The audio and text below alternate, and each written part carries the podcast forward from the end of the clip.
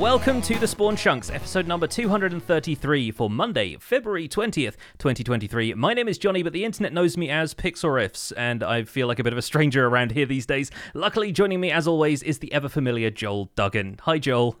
Hello, and if you would like to hear a little bit about where Pixlriffs has been for the last 3 weeks, a little bit more about the Hermitcraft TCG and our plans for Minecraft Legends in the future, then you should check out the Render Distance. It's the extended version of the podcast. You can join the conversation at patreon.com/thespawnchunks. And as always, we have a chunk mail dispenser coming up this month. However, we're pushing that to next week because this week it's all about catching up with Pixlriffs. Yeah, so did anything happen while I was away? Is the joke I've been planning since actually before I left, because Armor Trim happened basically right as I was leaving. Like I almost considered spending the evening before I went out to the States frantically making a video about Armor Trim so that I could have something else to upload while I was away. But no, I've been keeping up with the news, of course, and we decided that, yeah, today's discussion was really just going to be catching up with my opinions on everything, plus a little bit extra that happened in the snapshots this week. But I've spent basically the whole vacation playing Stardew Valley. So the first thing I did when I got back was load up Minecraft and find everything in a fresh snapshot in survival. And I have a few opinions about where that's going and the process of finding a lot of these features in early game survival especially. Like, it feels like some of the stuff is much more of a long-term consideration. But in the meantime, I've not really done a huge amount else in Minecraft except one stream on Empires SMP where I think FWhip was discussing his plans for a big build at Spawn on Empires when he was visiting the show. So I'm helping out with that. The first thing I've done is go and kill a bunch of withers. Now I have a wither skeleton farm, nice and easy to farm up wither skulls to get hold of beacons, and so we're probably going to light the entire thing with beacons. I have about a stack of them already because it turns out this wither skeleton farm is very efficient, and then just cheesing the wither under the bedrock portal in the end was simple enough. So that's what I've done. While I mention FWhip, by the way, I should probably just say a quick thank you to Mythical Sausage, FWhip, and Fixit for filling in for me over my vacation. They all did a fantastic job, and it was really entertaining hearing a couple of different voices on the podcast and tuning in as an audience member instead of a host for once. I'll echo that. Thank you. I thank them all individually, of course, but it was a great deal of fun to have them on. And I mean, folks that are that creative in Minecraft and that, you know, used to being on mic with YouTube videos and stuff are just always a pleasure to have on the podcast. They're just a good, fun group of dudes to chill out with and nerd out with about Minecraft. Yeah, and even like not having the show notes open because I was listening to a couple of these episodes on the plane, I could still picture a lot of the stuff that they were talking about, the stuff that I've seen in their thumbnails for other series or seen on the server on Empires, and it's really cool hearing a little bit more of the behind the scenes about it from them. So yeah, once again, recommend going and checking out those episodes if you've skipped over them, because they are definitely worth a listen. So I've been keeping myself very busy over the last week or so on the Citadel, slowly working my way through my to-do list of doom, which has been coined because I tend to add something every time I check two or three things off. I was like, oh, I found something that I forgot to add to the list in the first place. But I moved from the East Gate down to I finished up the South Gate area, and I've added light. And the plan was to, like, you know, light the South Gate so it's not a death trap. You know, make sure that I've got some flowers and or bushes around, and some of that stuff was already in place. And then I reworked the South Gate to have a portcullis, as one does, because apparently I needed to add a 3-hour stream to my day. And of course. It worked out very well. I was quite happy with it. I got to the South Gate and realized quite quickly it didn't have a door. Like, it wasn't a gate at all. It was just an archway, like, welcome in, everybody. So I was like, well, I tried putting a door down at first, and it took up too much space because, of course, I didn't design it to have a door. And so I retrofitted it with a portcullis. And I really have to say that, you know, figuring out how to do these and using chains and barrels to make them look like they could be risen or dropped really does add a lot to different gates. I ended up increasing the height of one of the towers to accommodate it. And it was a fair amount of work, and I wasn't planning on spending a lot of time in this kind of like to-do list redoing anything. I was supposed to be like adding detail and putting the final touches on stuff, resisting the urge to like go back and rebuild something I built 2 years ago that I didn't think was very good. But it worked out. It ended up working out quite well. And from there, it was just a matter of like bouncing down the ramparts and like adding little things like a crate here or adding a trapdoor and a sign to something to make it look like it's got boards on it. Like a lot of the little kind of things that just help break out the color and move things along. And then bumping into the south part of the main road, there's a road that runs north-south in West Hill, and doing the same thing, you know, like piling up some deep slate tile on the side of the road and it looks like a pile of material, you know, putting down things like barrels or rain gutters, you know, waterlogging trapdoors and making it look like they're, you know, a barrel full of water, that kind of thing. But I think the most fun I had along the South Road was building like a custom cart, like a horse and buggy cart with like hay and bricks and different stuff on the back of it. I really enjoy trying to figure out how to work those little things in. And even if there's like a little, I don't want to call it a mistake, but I had to fudge the way that the wheels were positioned, because in order to have the cart up against something, the wheels would have been on the outside block. So I think the one rear wheel is actually inside, like it's kind of closer to the, you know, to the mid of, to where it should be. But because of that, I know the mistake is there, but no one else is ever going to notice it. And I think that kind of build kind of like made me realize, you know, there's a number of things that I can do with these details that if I can fudge it, then it'll end up working out a lot better for me in the long run, because then I won't have to sacrifice like the block that I like in a wall, or if I want to have the cart up against something, it won't keep me from doing that if I'm okay with like mentally doing the gymnastics to say like, okay, look, I know the wheel is not exactly where it should be, but it's going to look fine because it's underneath the cart and no one's going to see it. Yeah, so it's a medieval town. Like I can think of a handful of reasons why the wheel is like, it's just got a wonky wheel. It's been a well-used cart. It's kind of busted. The axle was mismeasured. Anything like that. Like you can sort of explain away a lot of that stuff. And as long as it looks half decent from the outside and it doesn't ruin the aesthetic of the build, then I think you've got a variety of excuses you can keep in your back pocket in case anybody asks.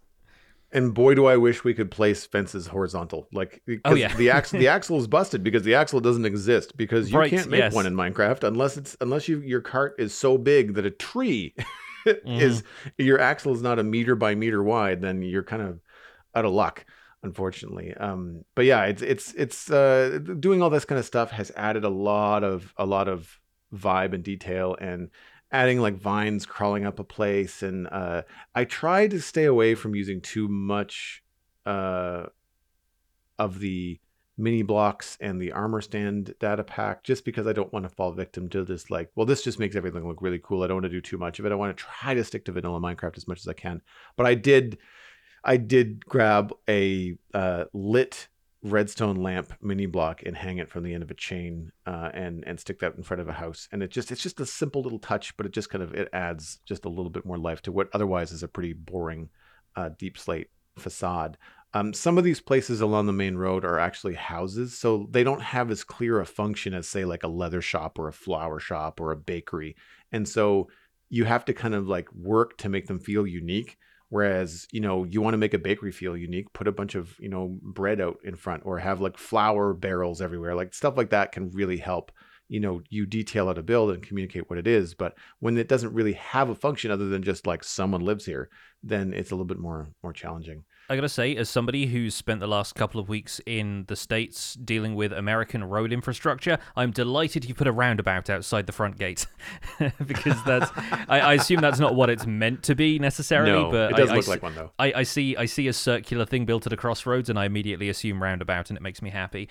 But that's something that I wanted to highlight from these screenshots as something that I so rarely think about, and it's something that I've kind of done on Empires SMP, but only because my build is a ruin, and so I don't think as much about the stuff that's kind of inside the area as much as, you know, what is the history of the place. But transport infrastructure outside of a big walled-off town like this really helps it sit in with the landscape, in kind of the same way that on a smaller scale adding bushes around a build makes it feel like it's been there for a while, because if I was building this, I would inevitably build everything inside the city walls and then go, well, that's it. I've completed a city. I don't need to really have it blend in with the surroundings anymore, forgetting that there must be places for people to come and go. And, you know, a city on this sort of scale and with this amount of entrances and roads around the outside is going to need some sort of central junction around which that all revolves. And I think it looks great out there on the plains, although I can't imagine the amount you must be restraining yourself from going, but surely there would be some sort of structure on here, and then just expanding the town outwards to meet this road junction, right? That is really difficult, yeah. I mean, the thing is, just north of that junction is going to be another farm, so like that at least is going to help wall it in when it's all finished. Sure, but, it's, you know, the land is spoken for there at least, yeah. Yeah, and that was one of those streams where you're just like, I just need to put the grind in, because in one of the screenshots you can see from above, it used to be all dirt. It used to be just a dirt road. And what ended up happening on the east side of town, I connected some of the roads outside the bridge and the east gate. And I really liked the way that it looked once it all got, you know, filled in. It reminds you of like the old Roman roads, right? As old as they would have been cobblestone for most of them. And so this, I was like, okay, at least around the town, I have to extend the stone brick. And it doesn't have to be fancy. I just need it to not be dirt. And the nice thing about that is that it's a little bit easier to texture. You don't have to go kind of too overboard with it. You know, crack stone, cobblestone, stone bricks, pretty straightforward. You also have a lot more leeway in terms of slabs if you want to go up and down gradually, which is nice. And I decided I'm just going to take the stone to the east bridge. I'm going to take the stone until it goes around the bend. And so what's cool about the decision to change it into dirt is like when you're at one of the farms, all you can see is dirt road for as far as the eye can see. It's not until you go up the road heading south and go around the bend. Once you see the town, the road changes from dirt to stone. And then you're into like the crossroads. And I'm hoping to go back, depending on when 1.20 comes out, with hanging signs and put... you're talking about structures, you know, near this kind of like crossroads area. And for me, what I want it to be is... I want there to be a couple of signs on the quote unquote corners where the roads meet to be like, you know, west to, you know, like insert an imaginary, you know, land name here, you know, the western slopes, you know, or south to the fishing village or whatever, and have these little like the kind of things you see in video games where there's like an arrow. It says this way. I think Skyrim had that, you know, like this way to this town and this way to this town. Yeah. And so I'm hoping to add stuff like that in there, which would be fun. And it's still very much a work in progress. Like the only thing I did was adjust the road direction and feel. Like some of them were curved the wrong way. They didn't feel very good. I wanted to change the direction of the road so that when you approached the town, you were more straight on, like looking right at that big front gate. Because I want that to be like an experience. And then I just, after I did all that adjusting, I filled them all in with stone. Well, because of just the sheer size of these roads, it took me 5 hours. Like it was just one of those dreams. You kind of like, you plug in and talk with chat and you just start placing blocks like a madman. But I'm glad it's done, because the dirt roads were in so many screenshots when I wanted to take wider, you know, snapshots of stuff. Yeah. And they just didn't feel right. And now at least, I mean, it feels like a super flat world right now because I've not done anything, you know, fancy with it, but I've started on the front gate. The front gate didn't have any greenery. And the guardhouse there at the front gate, well, it's still empty, actually. That's one of the things that I discovered. I walked inside to say, like, what is this again? And I was like, oh, it's empty. Crap. Add that to the to-do list. Need to return and finish that. But putting all the stuff on the outside of it, immediately having just like a little bit of low bushes and a vine going up the front gate made the front gate of the town feel like it's been there for more than 2 years, which is... physically how long it's been there in game, but it's, it's nice that it feels a little bit older. So I've got a lot more work to do out there. There's probably going to be, if not a custom tree, certainly a couple of those oak trees that you force to grow into the big ones, just to try and get something that FWhip and I were talking about, you know, a couple of weeks ago, which was getting something to pass in front of the player as they walk around the road, so that when you come around the corner, the tree kind of reveals the gate. And I know right where I want to put it, it's on the left as you walk up, but the stuff like that still has to happen. But I'm trying not to get caught up with it, because as you said, like the draw to like start putting all kinds of stuff around this road is there, but I was like, I have to finish inside the town. I can always come back to the medieval area later, do another farm, you know, add in more road, like do something if I'm in that mood. But what I really want to try to focus on is stuff within the walls. I want to make the front gate feel like it works. And then after that, I'll come back outside and I'll do the final touches out there. Because I've got on my to-do list is a section called like the surrounding countryside. And that's kind of got things like finishing a bridge and that kind of stuff on it. So I'm trying to leave that stuff to last so I can at least say that West Hill is like checkbox done. But I've still got a ways to go. Smart. Yeah. Like it's, as always, a fantastic project to see move forward week to week. And having taken a couple of weeks off, there's all these little fun details popping up and I'm seeing something different every time I see a screenshot. Pretty soon, though, you'll be able to add potentially cherry trees into this, and I think we should move on into the news so that we can talk about those. This week, we got Minecraft Java Edition Snapshot 23W07A, which I'll quote from the article. This week is bringing you the Sniffer, Archaeology, and the Cherry Blossom Biome as experimental features for the 1.20 update. Changes for the 119.4 release include interaction entities and updates to jukeboxes and horse breeding. So we're going to break all of that down for you. Changes in 23W07A include jukeboxes changing to be at parity with Bedrock Edition. Horse breeding has been updated, and they've updated the realm screen to be more in line with the single player and multiplayer screens. Recipe unlocking has differed slightly. The crafting table recipe is unlocked immediately on creating a new world, so you no longer have to gather wood in order to see that from your 2x2 crafting inventory. The crossbow recipe is no longer unlocked by sticks, and the soul campfire recipe is no longer unlocked by sticks either. So jukeboxes, while playing a music disc, will now emit a redstone signal of 15. This does not affect comparator behavior, so you'll still be able to measure the output signal of different music discs, but they emit a native redstone signal of 15 from the block itself, and droppers and hoppers can now interact with it to input and presumably remove music discs. Horses. When breeding horses and the like, the baby's speed, jump height, and health were no longer biased towards the average as of this snapshot. So this change is intended to make horse breeding a viable way of getting better horses. If a player starts with good parents and puts in enough time in golden carrots, they can hope to breed a faster, more healthy, or higher jumping horse. A few technical changes in 23W07A. The vanilla resource pack en_us language file is now sorted alphanumerically by key. A new recipe serializer crafting_decorated_pot has been added for the new decorated pot recipe, about which more later. And they've added a show_notification field to recipes. A little bit about interaction entities. There's a little bit more about this on the changelog itself. These are a new type of entity that records attacks, i.e. left clicks, and interactions, i.e. right clicks. Interactions are invisible and of a custom size. You can change parameters like height and width, which default to 1. The entity records the last attack and interaction with a response value that the player can use to specify whether the entity responds to being attacked or interacted with by playing sound effects, generating particles, etc. These parameters also store the ID of the player interacting with it and a timestamp. Attacking or interaction can trigger two types of custom advancements, and it can also cause the entity to target the player, so it's responsible for triggering effects on the player as a result. And this is going to be a really useful tool for map makers. It's not really going to interact with the survival game at all, but it definitely adds a bunch of really interesting functionality for people who are making maps.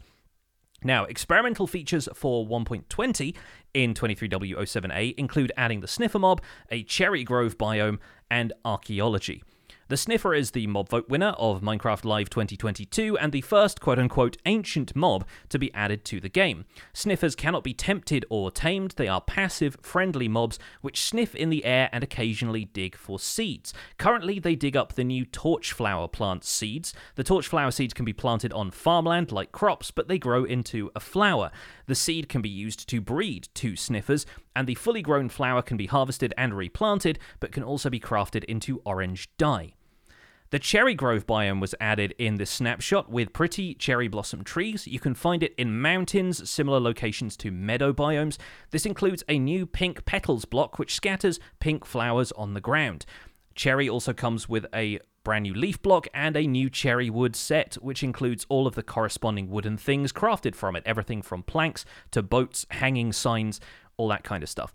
Archaeology introduces the brush, suspicious sand, pottery shards, and decorative pots. The brush is a craftable item you can use to brush things, although it only has an effect on suspicious sand right now. Suspicious sand can now be found in desert temples and in desert wells. It's a fragile block, hard to spot and easy to destroy, so be careful. Brushing the suspicious sand with a brush will extract objects that were buried long ago. These include pottery shards, which have pictures on them, cannot be crafted, and are only found by brushing suspicious sand. Crafting 4 pottery shards together will create a decorated pot with a picture on each side. You can also use brick items instead of pottery shards in the decorated pot recipe, and the sides, which were made from brick items, don't have any pictures on. They are simply blank. To smash a decorated pot, you can use any block-breaking tool. This will break it apart to get your pottery shards back. Alternatively, you can hit it with a fist or without holding a tool in your hand to pick up the pot itself without breaking it down. There are a few bug fixes in 23W07A, a full list of those will be over at minecraft.net, but some significant ones include the bug for horse breeding, never exceeding egg or spawn horse attributes, which has now been fixed after a very long time, servers showing as old in the server list on startup, allays sometimes having a several-second delay before deciding to follow the player, the game crashing when navigating with arrow keys after changing keybinds, or drowned that are swimming, rendering outside of their hitboxes when looking up or down. All of those have been fixed in the snapshot, along with a bunch of other bug fixes and changes. You can find those on the 23W07A changelog over at minecraft.net. As Pixlriffs mentioned, the sniffer is coming to Minecraft 1.20, and an article on Minecraft.net outlines that the sniffer mechanics are being presented in the snapshot, but not all of them. In the earliest snapshots, betas, and previews, you will be able to find the sniffer in creative mode without all of its functions, for example, finding and hatching the egg. But don't worry, the sniffer that will join Minecraft 1.20 is going to have all of the functionality that you voted for during Minecraft Live 2022. Sniffer eggs will be found in suspicious sand, which also contains other objects like pottery shards.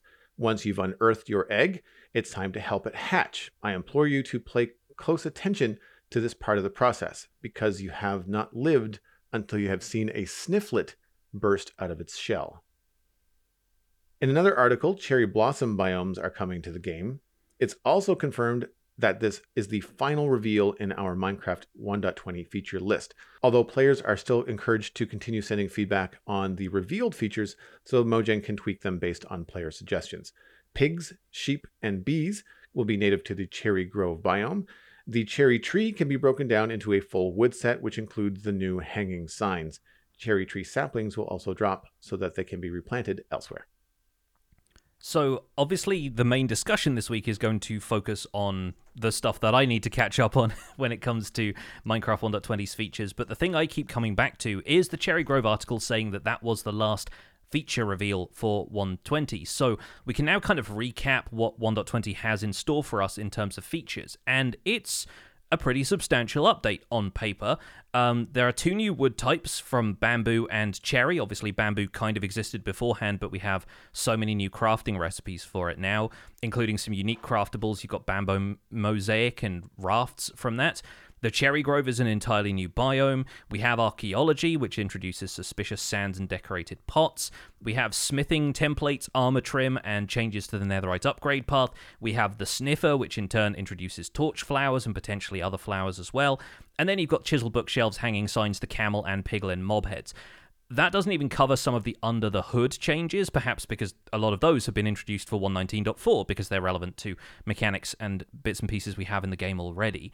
The other thing I want to highlight is that this week's snapshot changelog also begins by pretty clearly communicating which changes are coming to 1.19.4 and which are coming to 1.20, which I really appreciate. It says everything below the experimental features header is 1.20 content, and we've been calling for this for a little while on the show, and it brings so much clarity to the changelogs to have that clearly signposted at the beginning of the article. So I want to give a big hand to the people responsible for writing that one.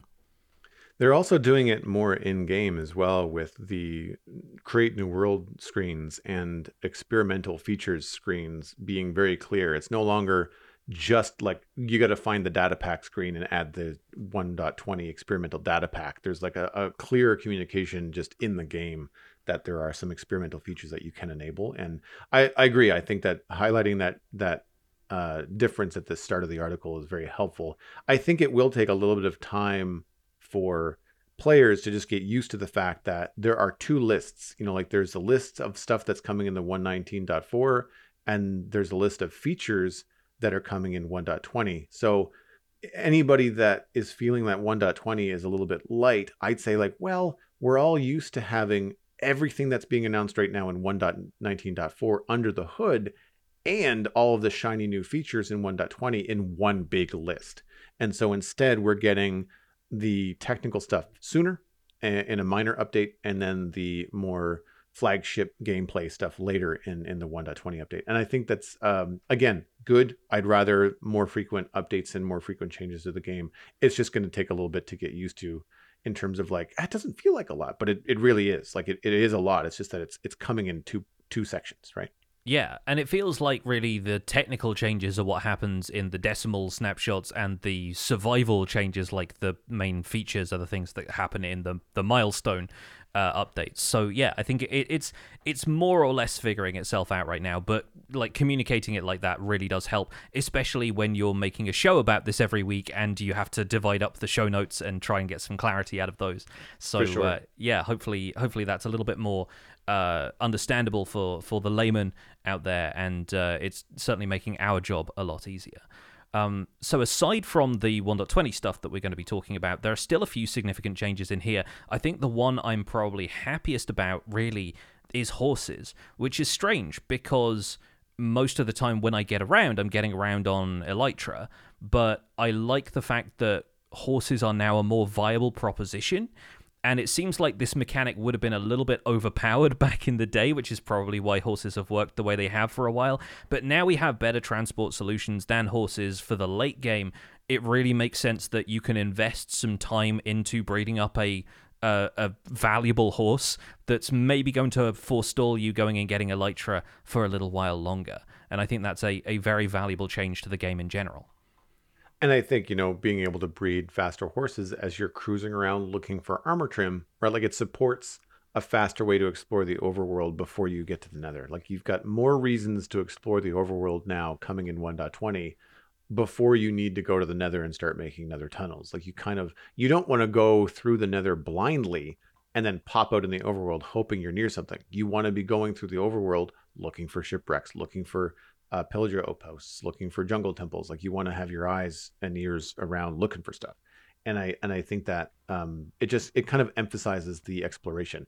And all of this, I think, is also underlying all the work that went into the 1.18 update with the way that they changed the terrain. And I'm seeing a theme through a lot of the overworld changes coming in both 1.19.4 and 1.20, which is getting players to want to spend more time in the overworld walking around, or I mean flying around later, but moving around in the overworld on purpose.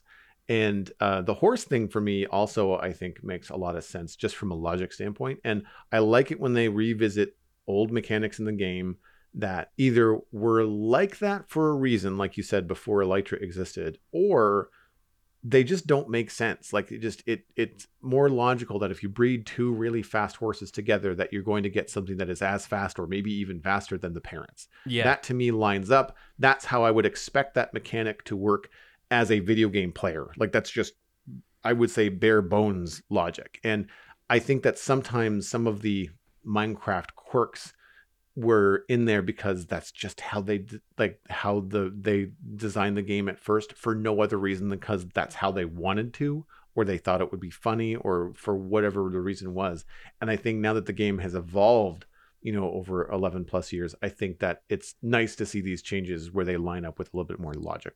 Yeah, it's not going to have quite the same impact, but it reminds me of the lighting changes where mobs only spawn in complete darkness now. Yes. And that's one of those things that, as far back as we can remember, it's worked a specific way, but trying to explain why to anybody who's new to the game, you just kind of have to hand wave it a little bit. So I think it's nice that that's going to be a slightly more user-friendly mechanic to newer players, and is going to make perhaps a little more logical sense overall. But yeah, it remains to be seen whether that's severely going to sway any players back towards horse breeding, or if people are still going to be rushing the end game for Elytra. but this definitely plays into one of the play styles that they've identified as a major group of players in Minecraft's player base, and that's explorers. It's people who enjoy just roaming the world looking for stuff. So yeah, it definitely, while it's not going to appeal all the time to folks who are into redstone and building, it's definitely going to be a feather in the cap for the explorers, for sure. And anybody that wants to do mini games, you know, horse races, if you want to try to get everybody on either a similar horse or like, hey, the horse race is in a week. You have 7 days to figure out how to breed your best horse. Everybody show up and see who wins. Like, there's all kinds of opportunities there for it to be a little bit more of a mini game, something else to do in Minecraft. And I think also if you're paying attention and you're exploring that part of Minecraft, breeding animals and breeding horses together, it's one less thing you have to pop out and look at a wiki for, you know? And I think that's true of the other change that I wanted to note, which is unlocking the crafting recipe for the crafting table as soon as you enter a Minecraft world. It feels like a change to me that's made to really make the game more inviting for new players, like really new players, people that have never been in or really spent much time even watching Minecraft videos. I think it's kind of like they want to kind of like not necessarily handhold, but they kind of want to invite you to punch a tree, you know, and say like, you need wood. Well, where do I get wood? Well, everybody knows wood comes from trees and you're probably staring right at one when you enter the game. So like, I think that that's a good change. And I think it kind of invites the, you know, exploring what I do in game before very quickly loading up, you know, YouTube, not to, you know, devalue the survival guide and its uses. But I think that there are probably a fair amount of players that pop open Minecraft, don't know what to do, get frustrated, and then turn it off and never return. Right. And I think that they want to kind of create that game loop cycle as quickly as possible. Yeah, I mean, even being in the business of making Minecraft tutorials, I think the game needs to be able to onboard players well for them to get hooked and stick around. Yeah. So I'm entirely fine with that. Last thing to touch on really is the jukebox changes. I think Hermitcraft has been using a data pack or some sort of mod in order to enable this kind of interaction already. So it's really cool that it's reaching vanilla at this point and that you know, you can feed music discs in using a hopper or a dropper potentially, but then the redstone signal emitted by the jukebox is effectively going to lock any neighboring hoppers, so they won't be able to feed a new disc in or take a new disc out until the disc is finished playing, which is a smart way of doing it. I know there have been some issues with the game in the past trying to like time that and not necessarily counting the jukebox as playing a disc for the length of the record itself, depending on how long the record is, but I assume those are being ironed out for the sake of this being a viable mechanic. And yeah, kind of neat in tandem with the amount of other sound features that we're getting, like mob heads on note blocks and that kind of thing. Like we can see people using these to great effect in upcoming updates. And, you know, with skulk sensors, you can now have your favorite music disc play, you know, like whenever you enter your base. Yeah. You just have to skulk sensor. Here's your footsteps coming, triggers redstone, and then triggers, Pigstep, you know, plays. Yeah. Pigstep plays as you enter your base. Like, it's exactly right. Like, I mean, I think that's cool. And I mean, if you want to get into the resource pack side of it, you know, you can change that to whatever sound you want. You want eerie Halloween noises to play for your server mates when they walk into, you know, your haunted mansion build, you can do that too, without having to move a guardian all the way into the attic, right? Yeah. So that kind of stuff I think is really, really cool. I'm surprised that they don't have the ability to then take the disc out, because it is a jukebox, and that is, you know, how jukeboxes function in, you know, real world, is that you can add a disc or take out a disc, and I think it would be cool if they could add the ability to, I would say probably the hopper on the bottom. You know, if that was the one way that it could be pulled out with, you know, and then you can just lock the hopper or don't lock the hopper depending on timings and stuff like that. Because I think having that ability would complete this feature. Right now, it feels like one of those things that Mojang gets about 80% of the way through, and then it just, you're like, what? It's great. I don't want to complain about it, but like, you haven't finished it. You know, like I feel like being able to take the disc out somehow and change discs would really complete the feature, rather than having to wait for the disc to play through the whole way. I thought it was interesting that when you play a disc, it doesn't matter which one, you get a full signal strength of 15. But if you add a comparator to the to the jukebox, then depending on which disc you have in there, a different signal strength is put out. Yeah. Yeah, and that's been the case for a little while, and now we have almost a full range from 1 to 15 because they've added new music discs recently. So I think there's a lot to be done with that now. I like the idea of using music discs as, if not like a combination lock, then at least a key where if you... you know, put a certain music disc in, it opens one door, hidden door in your base, but then if you put a different music disc in, maybe it opens a different door. And that can be a really neat way of navigating a dungeon or something like that, where you keep returning to a central hub. Every sort of offshoot of that you go to gives you the next music disc in the chain, and then that opens up a door to the next dungeon. And it's something that I've been planning on doing either on Empires, where I'm designing custom experiences for people, or, you know, just as a fun exercise in a different world. But I kind of like the idea of using that for other bits and pieces. Fun from a map maker or even an education standpoint too, because like if you're looking for a key to open a door, maybe it's a musical key, you know, as opposed to thinking about a key, like you turn a key in a lock, but like the key of C or the, you know, those kind of things. Like you have fun play on words, like little mysteries and riddles and things that you could kind of like, oh, you know, you have to find the right key to get access to the tomb, and there's no key. Like there's just a music disc, right? So. Mm-hmm. Yeah, kind of reminds me of like survival horror games like Silent Hill, where they'll have like a puzzle that requires you to solve a riddle and then play the piano a certain way, that kind of thing. Let's move on to chunk mail, though, because we have a couple of emails coming through, one of which is going to sort of lead us into the main discussion, but we've got something a little different first. So why don't you take it away? If you would like to email the show, you can drop us a line at spawnchunkmail@gmail.com. First one comes in from Pine One Needle, a novel name for our favorite game. Hi, Johnny and Joel. After the final features for Minecraft 1-20 were announced, Mythical Sausage and CubFan135 both started popular threads on Twitter discussing potential names for the update. KingB Dogs previously described the theme for 1.20 as quote-unquote self-expression, representation, and storytelling. Features like bamboo blocks and camels seem to be inspired by locations around the globe, and features like chiseled bookshelves and hanging signs allow players to write down their stories in new ways. Given these themes, I propose calling Minecraft 1.20 the Travels and Tales update. Do you like this name, or do you have ideas of your own for a name for the update? I look forward to hearing what you think. Pine One Needle got lost on an adventure, but at least it will make a good story later. It certainly will. I like the name. Bonus points for alliteration, I think. And I'll go back to my previous thoughts on the topic, which is that I saw somebody suggest heritage update. And I think that works really well since archaeology is now included, and we have the addition of cherry wood this week. Bamboo and cherry obviously have cultural significance to particularly East Asian cultures. And as you noted in the email, camels are familiar to folks from the Middle East. The sniffer is even an original mob from Minecraft's own ancient past. And so I think heritage still fits really well. I think the only downside to it being that heritage might be an unfamiliar word for younger players, and it doesn't sound too exciting on paper. It tends to evoke the more boring side of history for people who still consider history to be boring. And that's where I think something like the proposed Travels and Tales update kind of has the edge. It's like the Wonderful World update or something like that, where it feels more celebratory and in little bite-sized concepts that younger players might understand a bit better than something like heritage. I got hung up on the alliteration as well, and the only other thing I can think of would be something to do with time. Mm-hmm. So archaeology, time passing, takes time to travel. I don't know.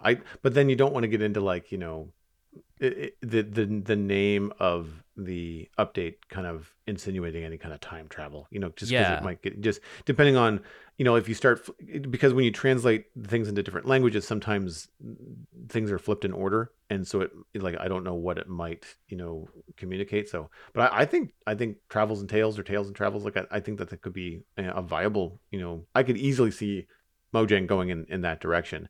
I confess I haven't thought much about the title up until this email. And in a weird way, like when you've got a good suggestion, like my brain just kind of like circles in that little area. And I couldn't think of anything else other than something to do with archaeology. Like I can see them putting, you know, the archaeology update as like the flag of it, just because the sniffer and archaeology are the two big things, and they're both tied together now. And I feel like that could be it, but I don't know if they're going to go that simple. Yeah, I sort of think Ancient Update would almost work, but for the fact that we already have a structure called Ancient Cities, and that sort of that puts me in mind of the people who were mad about the Wild Update not feeling wild enough, and I expect people might have a bone to pick with Ancient Update not really updating Ancient Cities beyond putting a couple of armor trim items in a chest somewhere, you know? Right. So I worry that they would run the risk of that with Ancient, but like evoking history in some way definitely seems to be on the cards. But the self-expression side of the update really can't be understated. Like I think there's so much in there now that's like better for people's identity within the game and feeling ownership of certain features, especially with armor, that there's potential for that to still work its way into the storytelling side of things as well. So yeah, it's tricky, and I can see why they've held off naming it up until now, because the community comes up with some pretty great ideas for it, and you know, I'm sure they've been working with a name or two internally, but it stops us from jumping the gun and assuming certain features are going to pop up, while still, I think, having a little bit of room for working with the community on what they feel the update should be called. And I think, too, that now that Mojang has decided to separate minor updates and major updates, it does mean that the major updates are a little bit smaller. And so the names can't be quite as grandiose, you know, as like the Wild Update feels large, right? Like it feels big. Yeah. So I can see them wanting to go with something a little bit more down to earth, like a Travels and Tales kind of idea. Yeah. And I don't know about Heritage. I feel like there's probably more people out there that might know about Heritage than you think. Fun fact, it's actually Heritage Day in Nova Scotia today. It's a holiday. Oh, is it? Oh, wow. Yeah, that's it's coincidence. Celebrated on the third Monday in February. Nova Scotia Heritage Day is an annual reminder of our storied past and an opportunity to honor remarkable people, places, and events that have contributed to the province's unique history. So it's, you know, everything from poets and artists to politicians, world events, like, well, I'll say world events, you know, like things that would have affected the province greatly. But yeah, it's a holiday, like, you know, kids have the day off school, and depending on, I think, provincial governments, I don't know whether, I think federal government is also closed, because each province in February takes the third Monday, and it's called something different in every province. So it's not Heritage Day in every province, like different. They have, like, I think Ontario calls it Family Day, and it's just a time to spend with the family. But yeah, anyway, just kind of a fun fact that you brought up, Heritage, having not, we didn't talk about this before. I just realized when you mentioned it in the show notes earlier. That's a really cool and very neat coincidence. And I mean, thank you for working on Heritage Day, I guess. If it's everybody else has the day off, we're still here doing the podcast. Let's move on to email number 2. This one comes in from Shepherd, who is a landscape artist member of our Discord. And this is kind of going to be our springboard into the main discussion, but features some of Shepherd's opinions quite heavily here. The subject is, are 1.20 features sandboxy enough? Dear Johnny and Joel, Minecraft 1.20 is supposed to be, among other things, centered around self-expression. Features that potentially fall into that category are armor trims, mob heads on note blocks, and now pottery. One of Minecraft's strengths has always been how sandboxy it is. You can combine things provided by the game in new and unexpected ways that the game designers may not even have thought of. I get the feeling that these latest editions fall a bit short of that. Yes, there are many, many combinations of armor and armor trims, but wouldn't it be cooler if patterns could be layered to create something entirely new by the player, like with banner patterns?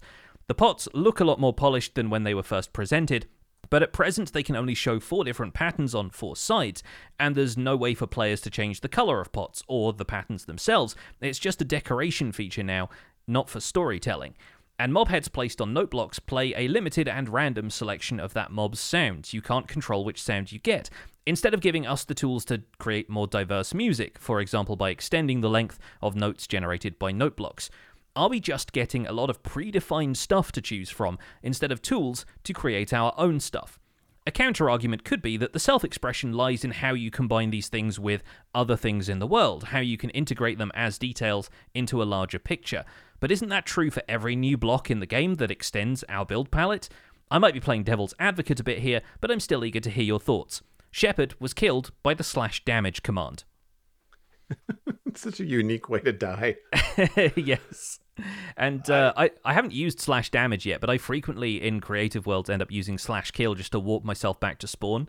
It seems like such a brutal way of doing it instead of teleporting yourself and defining the dimension and stuff. But if I'm just messing around in the End or the Nether, it's so much easier to just slash kill, drop all of my items there, and then go back to the overworld. I've done that when I've had to do some, you know, admin work on the Citadel, where I thankfully we've got a portal like right at 1-1 in the world. That's not our spawn, but like at least if I need to get someplace in a hurry when I'm flying around, you know, fixing bugs or doing command block stuff for our world travel fast travel hub, at least I can pop back to 1-1 like super fast, you know, and just, yeah. I don't have a complicated set of coordinates to memorize for spawn. I can just go 1-1-100 and just like float down to the portal and be on my way. That was a complete diversion from the subject of Shepherd's email, but yeah, the customization stuff, and this is an interesting, I guess, philosophical argument in a sense, is that we are being given a set of building blocks, something that we're fairly used to in Minecraft, but does it feel limiting in the range of stuff that is possible with those blocks? And could it be possible for players to get more out of them from a personalization standpoint if their features were a little more widely applicable?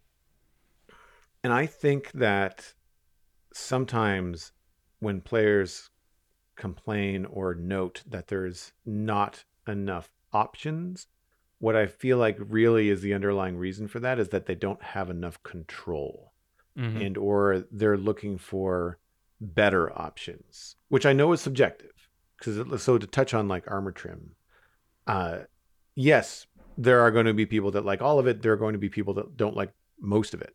But I think in general, there are going to be a couple of armor trim combinations where people are just not going to find it appealing. It's like the joke that no one likes diorite when it's a perfectly good block. But for example, things like the vanilla blue diamond armor with something like a redstone trim, it's loud. Like if you like loud, then you're good. But there's a lot of people out there that I think are like, this is really kind of garish. Like it's not how I want to walk around and look. And I think that then kind of like pushes players to want more control. And it's a delicate balance. I had imagined that, you know, Mojang, they could have just given, you know, a limited number of combinations where you don't have as many combos as we do now, therefore eliminating the ones that Mojang has decided were ugly and didn't want in the game. But that's not how Minecraft works. It's a sandbox game. And so, I mean, what I find interesting is that, you know, in emails like this, you kind of have to remind people, well, like, if you don't like it, then don't play with it. You know, like if you don't like the armor trim, you don't have to use it. And I think that it's I get frustrated when Mojang does something where they bring it into the game. It's a great feature, but then it's missing just like one or two things, you know, like not being able to write on both sides of the hanging sign, you know, like not having the new clay pots. They're not directional. You can't place them like a barrel. Stuff like that. It's like, it's almost there. And I get, you know, and I have to remind myself to be like happy that I have a new thing as opposed to like the new thing that it almost does all the things that you want. And it's an easy treadmill to get on, you know, when you want to kind of say like things are almost there. But I feel like I do agree a bit with Shepherd in that some of the things that they've been adding lately feel a little bit more single use than some other things in the game. But it's no different than a few other things. Like there's, what's a good example? The cartography table. You can't really use it for much more than what it is, right? Unless very specifically you've lucked out or planned. I can't remember which face is the face that doesn't have any color on it, but there's one side of the cartography table that's just dark oak vertical planks. And if that's your wall, great. But then you have to have that wall be your west. Like the cartography table is not directional, where some of the other profession blocks are. And I feel like, you know, it's not new that Mojang has added stuff that has kind of single use. I prefer it when things have multiple use, but it's not news to me. Yeah, I think this argument is obviously, like you said, one of control, one of maybe a little frustration in terms of what the update has purported to be its premise, like the self-expression thing, and then limitations that it's imposing upon self-expression. But there have to be limits because it's a video game and there's only so much you can control. I mean, if you consider even the idea that in the real world we are limited in what clothes we wear based on what the current fashions are and what's available to buy in stores. And yes, you have like clothing going back however long and hand-me-downs and stuff that's not around anymore, so you don't have to wear what's in high street fashion. But then the only way to really break out of clothing that other people have manufactured is to manufacture it yourself. And so the options for self-expression really come with learning to customize this game through stuff like resource packs, which I believe, correct me if I'm wrong, folks, but I think armor trims could be retooled that way. And the same kind of thinking applies to the note block argument, is while it's strange that we can't tune multiple sound effects out of a single mob head in the same way that we tune notes in a note block with the regular instruments now, we do get near infinite options for sound effects by using player heads with NBT data that links to a different sound effect and resource packs that go along with that. So it really, if you want more from these features in terms of self-expression, I'm pretty sure the tools are there, or if not, then the tools could be developed to allow players more self-expression if they're willing to take the extra step and start customizing the texture of that stuff themselves. Because we're working with the limitations all the time in just how many blocks there are in the world. Anybody who wanted to work with a pink wood type before cherry wood was introduced in this snapshot either had to go modded or had to retexture an existing wood type. Maybe they did that with jungle wood or whatever they didn't end up using as much, acacia even. But I think just combining armor trims and the different armor materials is enough. I was reading on Reddit when they initially posted the armor trim snapshot before leather armor was added, and there were already 86 billion possible armor trim combinations between all of the different materials, all of the different armor trims, all the materials you could apply to the armor trims, and then different combinations of those that you could wear. But people still somehow want there to be more than 86 billion possible options, and that stuff just gets overwhelming, I think, at a certain point. And going back to the idea of banners, I think there's so many different possible combinations of banners, but from the average person's aesthetic sensibilities, there are going to be some that look like garish and clashing and you're not going to want to use them, or there are going to be some that overlap, and so there's no point in having those combinations. The combinations themselves still exist, but they suffer from a very limited range of people actually wanting to use them. I think with too many options, you start to get choice paralysis. And even consider what you discussed with Mythical Sausage in the episode when armor trims were fresh and new. You don't see your own character model that much. So as far as self-expression goes, you really have to be banking on, looking at your character model a great deal in order to get your money's worth out of the extra effort it takes to implement overlaying, combining armor trims in that way. I think my point from this is that Minecraft players are capable of great creativity within the predefined elements of the game. We've been proving since the game's original days that we are capable of doing so many different things, even though we're all given the same blocks to play with. And so I think after a while, these are just going to integrate into the sandbox element of stuff. And as I'll get into with my discussion with armor trims, I think there's still a lot of option for self-expression there, even if you're stuck with a limited list of materials and a limited list of armor trim shapes. And I've got two small points to make before we wrap up the email discussion. The first of which is I can understand why they wouldn't go with the kind of banner mechanic for armor trim for two reasons. One, I personally don't like the way that they do banner patterns in the game. I find it convoluted. I don't bother with it very much as a result. I would be less inclined to mess with armor trim if that's how it was implemented. I also think with the sheer volume of combinations that you've mentioned, that Mojang has to at least control it to a point, because otherwise you're going to get armor that might have symbols on it that you don't want in Minecraft. I'll leave it there. Mm-hmm. I think too that there is that delicate balance between we'll just add a data pack or add a mod, or you can write your own mod. And I get to a point with something like, say, to bring up the hanging signs where you can't write on both sides. I could probably find a mod or find a data pack to do that. I can't make one myself easily, and then I have to rely on someone else to either one, write one in the first place, or two, write one that I like, that works, that updates with Minecraft the way that I want it to. And yeah. I think that's the point where, like, well, I don't want to play modded Minecraft. Or and I find that on my streams, there is like a bit of a division where someone will come in and like, the first question they ask is like, is this modded? And I say, nah, sort of. And I feel like it's become a bit of a gray area. Like, there's mod packs that add so much to the game, like, you know, Vault Hunters or Better Minecraft or whatever it is. And those are very clearly a different experience than vanilla. But then there's all the data packs, the fun things that custom servers do, like on Empires and Hermitcraft. Technically, it's modded Minecraft, but they don't talk about it like it's modded Minecraft. They talk about it like it's a special thing that we do. And I feel like there's this gray area that has yet to be either accepted or, you know, talked about in a way that's kind of synonymous with vanilla. And it's this weird gray area where people kind of like shrug and go, yeah, it's kind of modded, but they don't really think about it. They still consider themselves vanilla Minecraft players, survival Minecraft players. So it's a bit of a gray area, but I appreciate that Shepherd is coming at with from a bit of a devil's advocate, like not really, you know, coming down on it hard, but it's like, here's an interesting conversation. And I think it's worth having. Yeah, definitely. And yeah, this is, you know, part of that self-expression thing really is kind of expressing that you want more self-expression.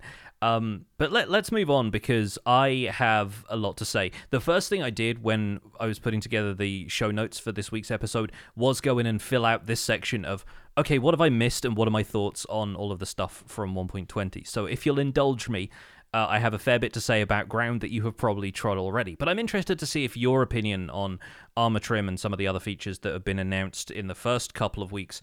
I know you've covered the article announcing archaeology, but the snapshot wasn't out then, so I expect you have more in-depth thoughts about that. But I will try my best not to retread old ground that we covered on the episodes with Mythical Sausage and FWhip standing in for me, as well as Fixit's episode of last week. But where do you want to begin? I think armor trim, I'd say we go kind of like chronologically in terms of announcements, because armor trim has been around the longest and you've probably had the longest to read about it or maybe even watch some videos of people messing with it. Yeah, and that was one of the first things I wanted to do when I stepped into the snapshot this weekend was like go looking for armor trim in survival. My opinion, smash hit feature.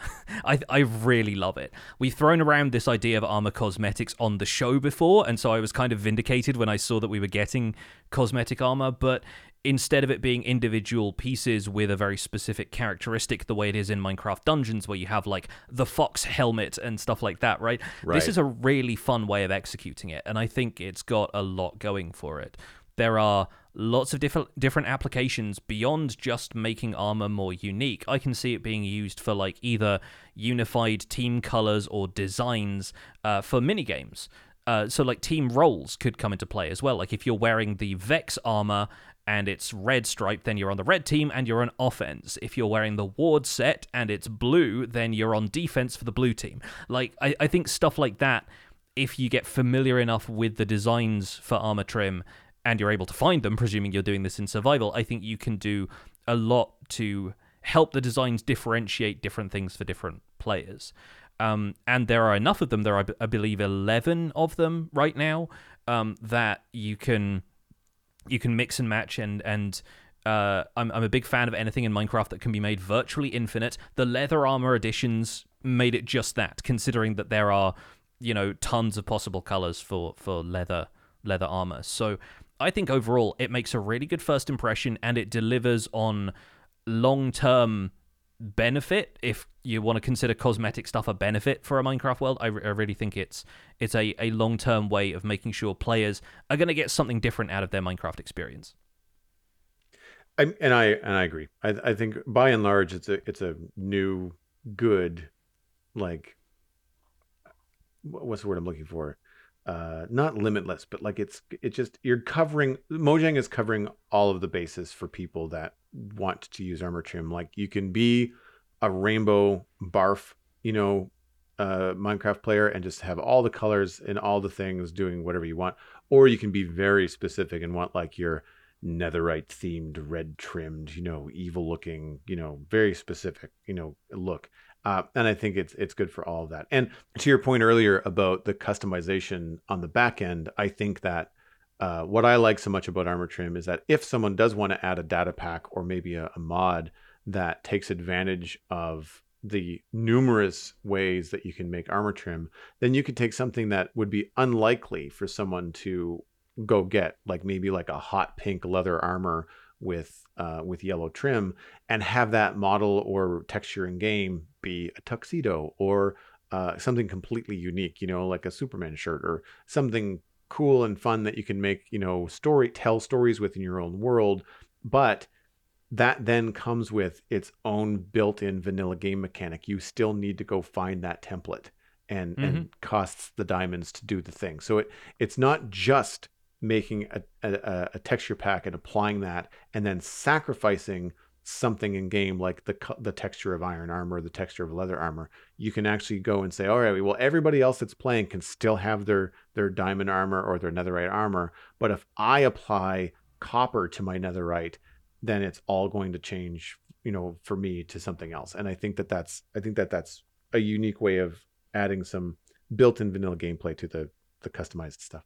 Yeah, it's really smart. Have you had a chance to play around in the snapshot in survival and see what it's like collecting armor trim, or have you mostly just dabbled in creative so far? I've done neither. I've actually decided to stay out of the snapshots this time around. I found that in previous experiences, I was burning myself out kind of exploring the snapshots. I have watched your video going in survival, and I've watched a lot of the Exumavoid videos exploring things in creative and seeing those functionalities. So I kind of had like an over-the-shoulder view.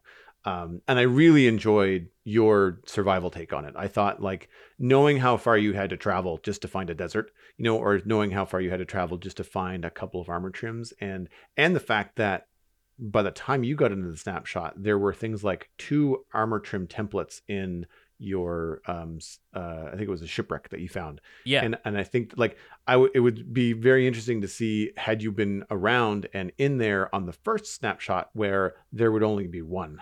Right. Yeah. And I'm curious to see like how that ends up, going, but I can see like the mentality of like, oh, I know these things are in the game. I now need to hoard my diamonds because like I need to use 7 of these, to make a trim template copy, that kind of stuff. Yeah. See, I wasn't aware that was a change that had been made since the first snapshot. Like I didn't realize that adding 2 into each chest had been done deliberately after that, and it makes perfect sense. I think it's a really clever way of allowing players that one mistake that they get when they realize that the armor trim has been consumed. They've got another one in reserve and they can look up how to duplicate it, and that can be the end of that, right? But I went ahead and did that without thinking, so I would have lost my first chance at an armor trim, being able to reproduce it, if I just straight up used that on my chest plate and then realized, oh wait, I can't do that anymore. So yeah, like having tried it in survival, I don't think it's something that, unless you get lucky with where you spawn and there are generated structures nearby, or you really want to go hunting for it, I don't see it as something players are going to get immediately. Like, if anything, I see collecting those armor trims as more of an end game activity, because it requires so much exploration. There are so many diamonds required to make it sustainable, but you're going to have a lot easier of a time finding structures that contain these things if you're more maneuverable, if you're traveling via nether portal so you can travel longer distances, or if you've got elytra so you can fly and spot the structures from the air. That's going to be way easier than it was for me scrambling to find a desert in a world that I didn't recognize. And so, yeah, like I found a couple of things on the way. I managed to get the shipwreck armor trim. I got the desert temple one eventually. I got one from a pillager outpost as well. And that was enough for me to, like, just 2 of those, considering you get 2 per chest, was enough for me to fill out my entire armor set that I had at the time. Obviously, I kept looking because I wanted to see more of them if I could, but you ended up with a decent amount of them quite quickly. Having 2 per chest is also great for multiplayer. I think it's a good balance, because inevitably these are the things that you're going to run out of very quickly on a nice active multiplayer server, where everyone's going to try and run out and get the exclusive things and then hoard them to trade later, or even just to be mean to other people and not allow everybody their fair shake at getting one. So I think in a single-player world especially, it's going to be an endgame activity going further than you've been before to try and find bits and pieces like that, but also being able to have the freedom of exploring absolutely everything in your surroundings on a much easier level. And I kind of sympathize with folks who are worried about the cost to copy the templates, but I've talked about it on the show before. I'm generally in favor of an endgame use for diamonds because, especially with the economy and servers post-mending and the fact that a lot of people are very aware of how to exploit villager trading now to get hold of, you know, diamond pickaxes for a single emerald, you're going to find that people just hoard diamonds very easily after that. You can only really use them for enchanting tables and jukeboxes after that stage. Having something that makes diamonds valuable again kind of brings us back to either, like, the introduction of netherite, if we want to only go back a couple of updates, with players suddenly finding that netherites are, you know, netherite scrap and netherite ancient debris is a hot commodity, but doesn't feel like there's enough of it to really generate an economy around. Or you go back even further to before mending and you consider that everybody had to either repair their tools with diamonds or constantly create new tools as they became too expensive to repair. And then you realize, yeah, like, there's a reason for diamonds to be worthwhile again if players want to continue creating different sets of armor with different armor trims. So I think that's pretty smart overall. The other thing that this introduced, which I didn't see coming really, was the netherite upgrade process being different. And I've seen a bit of back and forth about this, but I think it's fine by me. I don't always end up rushing netherite tools and armor in the early game. And often when I'm in the early stages of a new world, people will come into my streams or my comment section and go, why don't you have netherite yet? And I kind of go, it's not really that different from diamond. Like, I don't spend enough time risking my life around lava or fire or whatever to worry about stuff burning up. And durability-wise, diamond is good enough for a long time. And I can see the netherite upgrade thing being more problematic in servers, but overall, I think it's a fairly balanced change, and I can see their reasons for doing that. How do you feel about netherite now you've had a couple more weeks to think about it? I'm with you on it. Like, I think it's a decent change. I mean, I don't have anything netherite outside of my boots that I wear around the server anyway. So it's the only thing that's going to affect me is that I might go looking for netherite before 1.20 drops. Yeah. Like, I might try to get geared up. This kind of a change does not affect people on the Citadel that much because we're such a long-time world that, you know, a lot of the times we're already at a stage where moving the netherite goalpost doesn't really affect us. I think that it's one of those things where, like, you see a big multiplayer server start up on a new season or something like that, and you see people in netherite gear like a day after they start Minecraft. Yeah. And that, I mean, like, that's one. I mean, those are people that play Minecraft for their job, and they can sit down and do 8 hours and get geared up if that's what they really want to do. And I mean, I could see myself doing that. I'm not someone that really enjoys the early game. I'm not going to lounge around in it very long. I could see myself going down and just kind of focusing on upgrades and getting stuff going so that when I go to build the next big project that I have in my mind, that I'm going to have the gear and stuff that I can, that can last and not have to go repair it like every, you know, 10 minutes. But I like it. I think that it adds, as you said, endgame valued diamonds. I'm very curious to see the other kind of rushes that might happen at the beginning of a multiplayer server where someone would go out and get all of the armor trim templates, then sell them. Yeah. Because they want diamonds and they want a lot of diamonds, but they don't want to have to go digging through deep slate to go get diamonds. So, hey, let's just get the most valuable thing, which is the new thing, and sell it.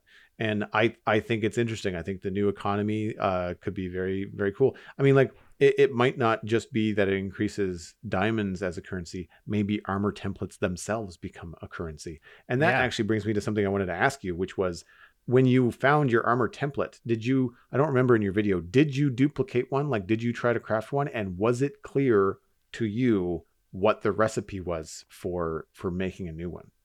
I didn't guess the extra material you need to include. Like, I had read that you needed 7 diamonds and that you needed the armor trim template, but I hadn't read the differences in material, that if you want the shipwreck one to duplicate, you need a block of cobblestone, and if you want the nether fortress one to duplicate, or the bastion one, then you'll need a block of netherrack, and if you want the, I think the Ancient City one is mossy cobblestone or something like that. And there are a few different blocks there. So what I did was I just looked it up in the recipe book And I think the recipe book is a resource players need to rely on a lot more internally rather than sort of guesswork and stuff like that. Once I had hold of it, it gave me the recipe. I just typed trim into the search field and made sure I was on like the all recipes view instead of just the craftable view in case I didn't have what I needed in my inventory. And it was pretty straightforward aside from that. But yeah, the base block of it being cobblestone was not something that was immediately obvious to me from having picked it up. So I'm glad that that exists. I don't know if I would do that necessarily any differently.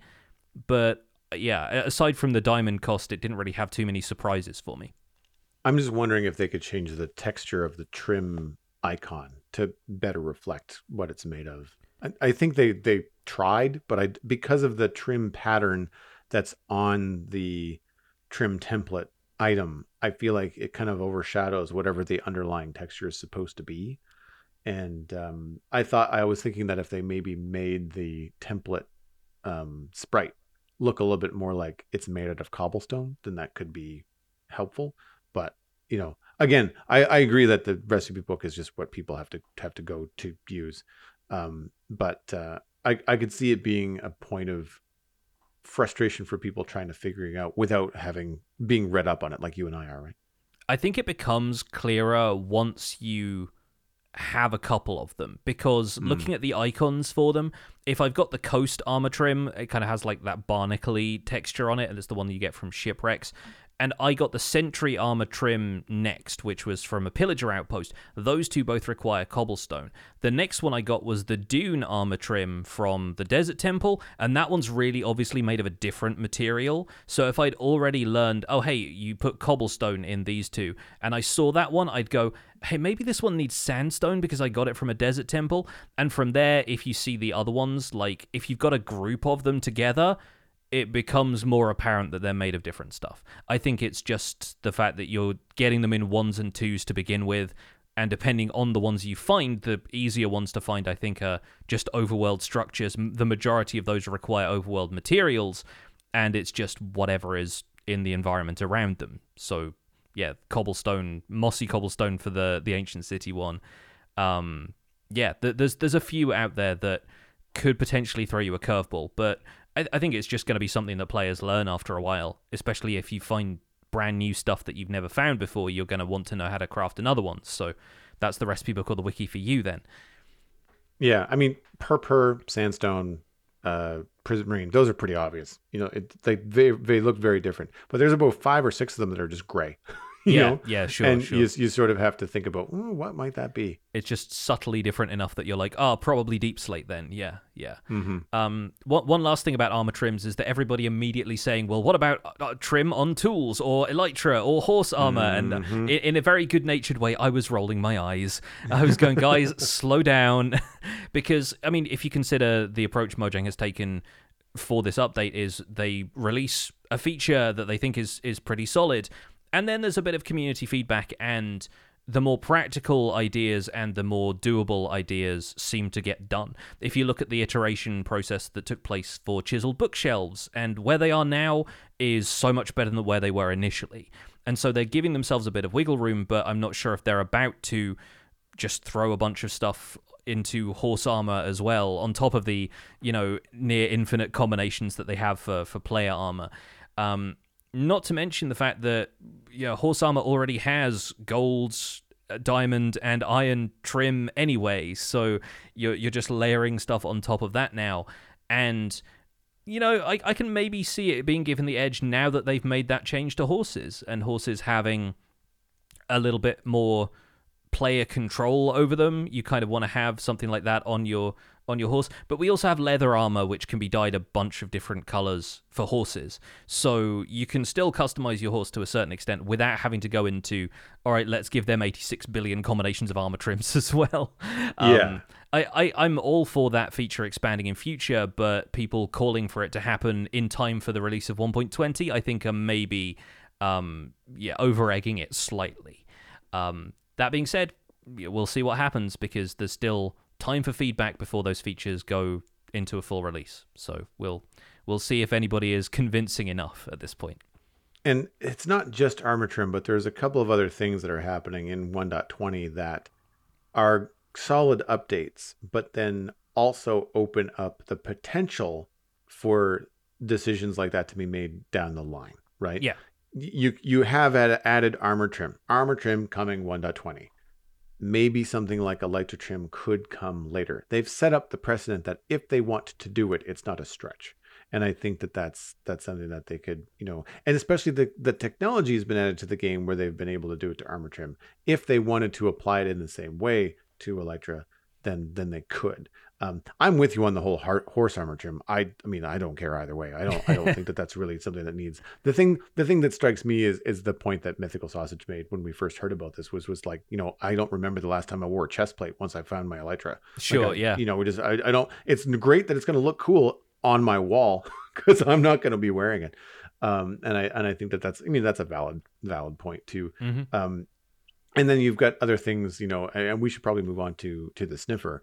But to make that point, like the sniffer is coming, and the sniffer sniffs up, what are they called? Torch flowers.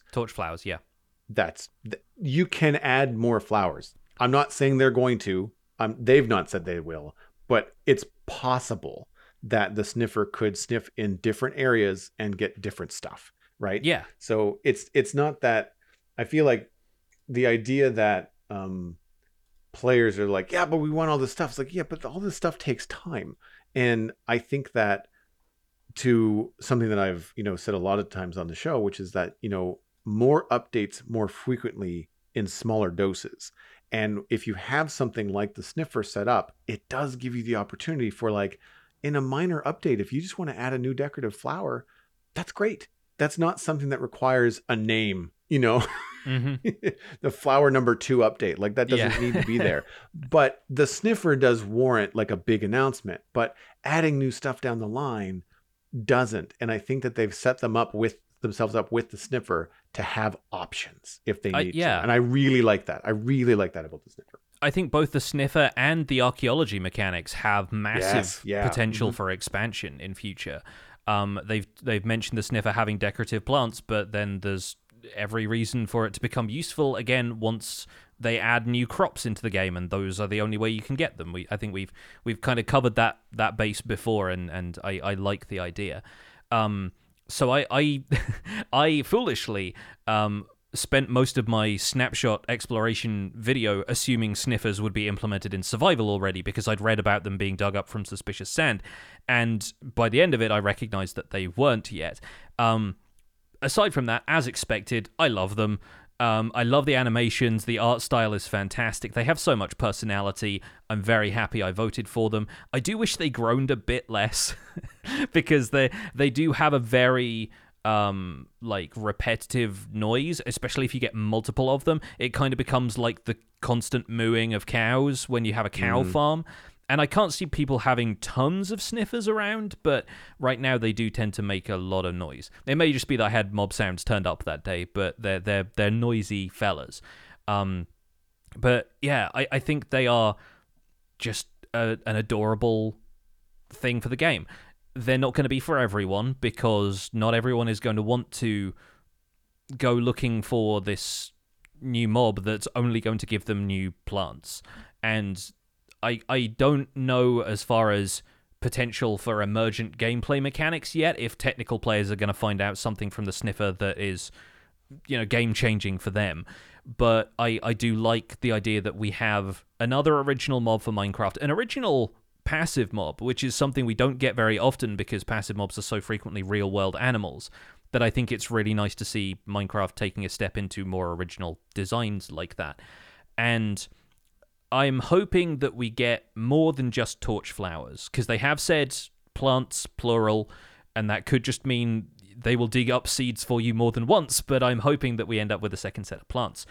There is a Twitter account out there, which I won't name here, but has leaked Minecraft information in the past, mentioned the names for all of the mob vote contestants for Minecraft Live 2022, tweeted an emoji of a vase before the archaeology stuff was announced, and posted a picture of some flowers which were definitely not torch flowers. including some wall plants that haven't been added yet, and some plants that were growing out of the ground. They were blue rather than the kind of, you know, torch flame gradient that torch flowers have. So potentially that was something else we might see coming for the sniffer in this update.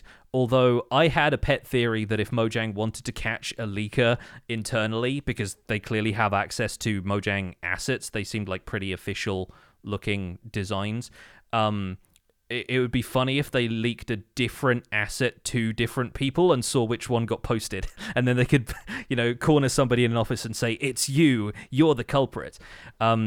But yeah, if we end up getting more plants from the sniffer, which I hope we do, I will be very happy, because I like torch flowers. I'm glad they have technically some use because they're able to craft orange dye.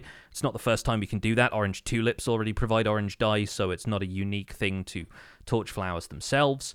It feels unusual to me planting flowers as though they're crops is the main thing, because yes, that's a way we could potentially reproduce them instead of farming flowers the way we do with bone meal right now. But it does feel kind of strange planting them on farmland and that being the only way that they grow, and then only getting a decorative dye-producing plant out of that. The stuff we grow, we're used to it being edible, I suppose, which is the weird part. I've seen a few people saying that they should emit some light to live up their namesake. I kind of agree. I think it's nice having more organic light sources. Torch flowers aren't really related to anything from the real world, so they're along the same lines as glow berries and glow lichen and stuff in terms of natural bioluminescence. Is going to be kind of fine as a concept. They're a fantasy plant, but yeah, I like the idea, and I'm pretty pleased with the texture. I think aesthetically they look quite pretty. Oh yeah, I agree. I think that they look great. I agree with your assessment of the name. I think they should emit some sort of light. I would be in love with them if they emitted very low level light, like 2, 3, something. Just have them glow at night and look cool, not necessarily something that's going to be functional like a torch and light up 15 blocks. I think that would be overkill, because then your garden is going to be like neon. I don't know if that's what people want, but I think that could be a really fun thing to add if they have like a little bit of a light. Or maybe they only emit light at night, you know, like maybe they only light up at night, something like that. It would be cool if the texture changed. Maybe they open up and close. You know how some plants will open up and close different times a year? It'd be kind of interesting if a torch flower opened up at night and then was like a green bud during the day, but then was an orange flower at night. Anyway, I think they're very cool. I like the look of them. I was hoping for something a little bit taller, but they certainly look outer worldly. They look nothing like any other flower in the game, and I think that's good. It kind of differentiates them as like, this is an ancient seed, ancient flower, currently extinct. We are bringing it back with the sniffer. I think that's pretty cool. I'm hoping that there are more, and I'm hoping that they are as unique as the torch flower as well.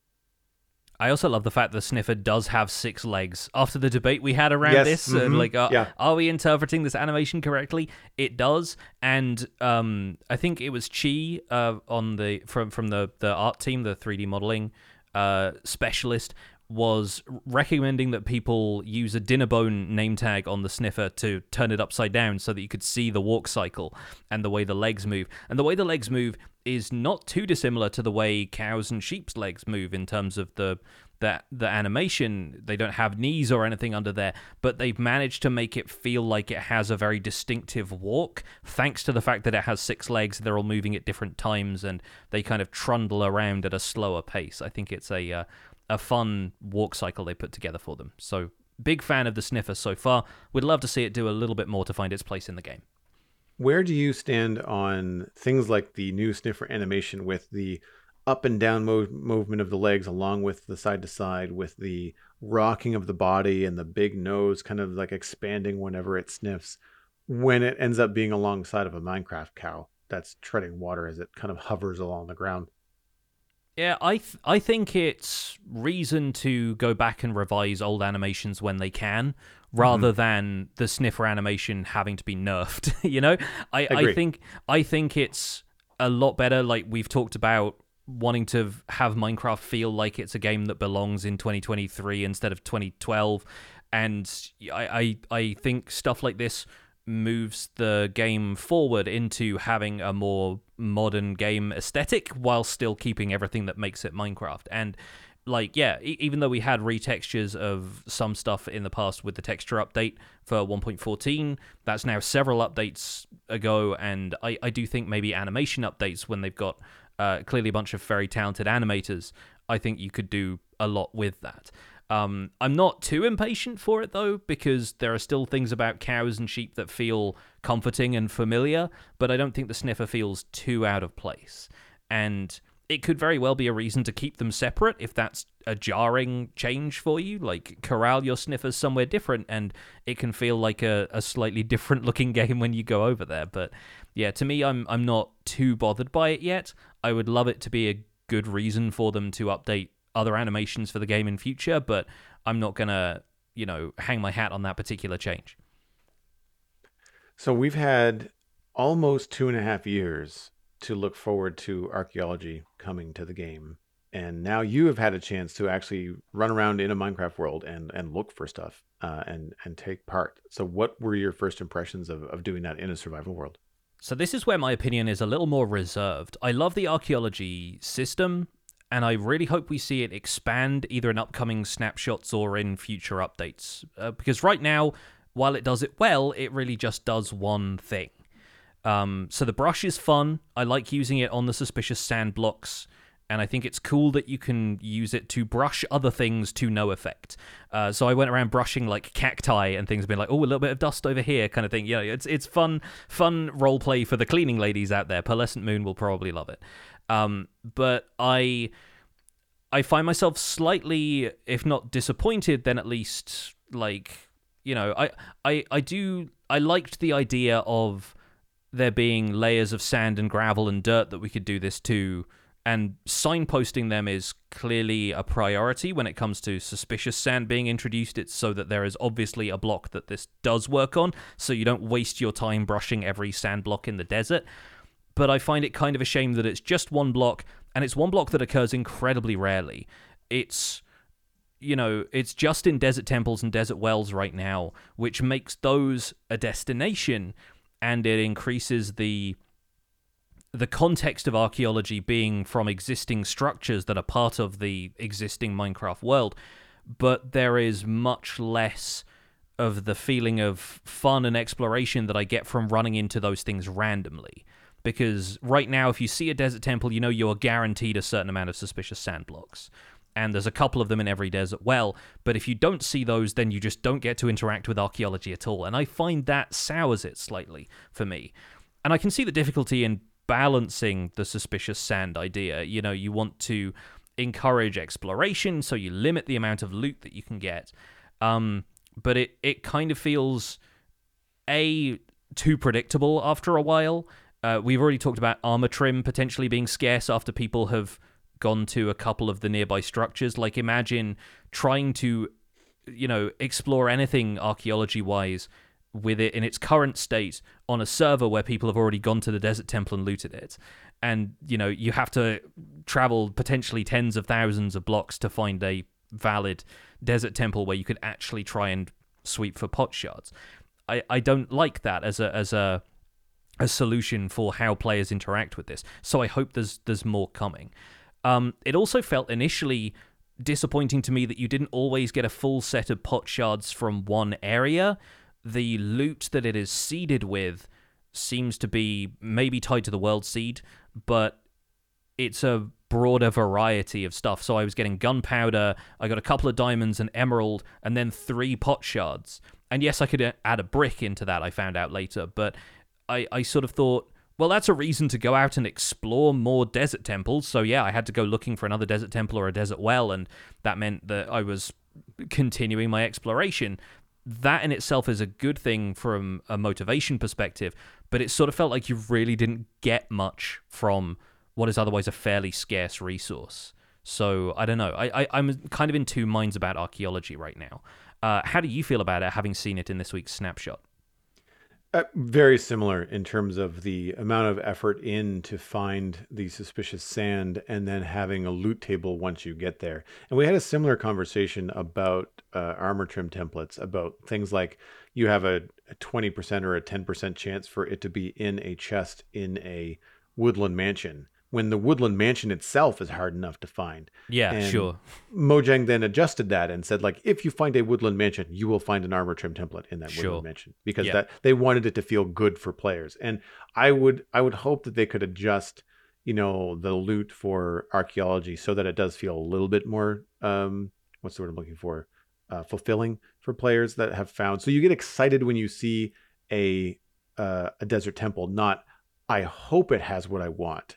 It's oh, cool, a desert temple. I'm going to get some cool stuff here. And I think that that's an important feeling to kind of note. I'm okay with something like a clay brick being every once in a while, because I think it's an addition to the recipe book. It also communicates to players that you can build the pots out of clay bricks as well as pottery shards. Bricks. Yeah. Yeah. Exactly. So you don't. So that's the thing. If you just want the pot and you're not too fussed about the actual designs on the side of it, you can just make one with clay. Like you don't need to go to a desert temple at all. I like that. I think it's cool for, hey, if you really want this new block model, you don't need to go all over the place. You can just use the clay you have and make a pot. The catch is that it's not going to have, you know, a face on it if that's what you want, a pattern on it for now. And I think that having like diamonds and emeralds, that's okay. They're cool. Like, especially early game, that's the fun find. But I feel like the other stuff, like the gunpowder and the other, you know, like lesser desired loot drops, not something that I would think I'd be digging out of suspicious sand with an archaeological brush, right? Like, I feel like the diamonds and the emeralds make sense. The pottery shards and the bricks do make sense. I think the adjustment could be made to your point that you get mostly pottery shards. But I think the gunpowder and other stuff, I would be mad. Like, yeah, I mean, gunpowder feels like such a weird thing, because like you've sifted sand and you're getting a different powder out of it, but like in a, you know, it's this clump of gunpowder as though it's already like in a box or a bag. I feel like solid objects should be the limitation for what you can get out of suspicious sand to begin with. And I'm hoping, as you discussed with Fixit last week, perhaps we'll get something like Ocean Ruins. We'll get doubtful dirt instead of suspicious sand. Maybe we get incredulous gravel from Jungle Temples. I don't know. Suspicious snow, even. Maybe something from Ancient Cities. Maybe there's a little bit of gravel down there that we can try and sift for old artifacts, maybe echo shards or whatever, to add to the loot table there. And maybe the brush is still going to alert the warden, so you've got to be extra careful. But I would like there to be an expansion to it beyond what we already have, because what we already have seems a lot more like something that's it's a one and done. You know, you've done it once, you get the idea, you move on. And that would be a shame for something that has been anticipated to the level that it has. On the flip side, I love how polished it feels compared to what we originally saw at Minecraft Live.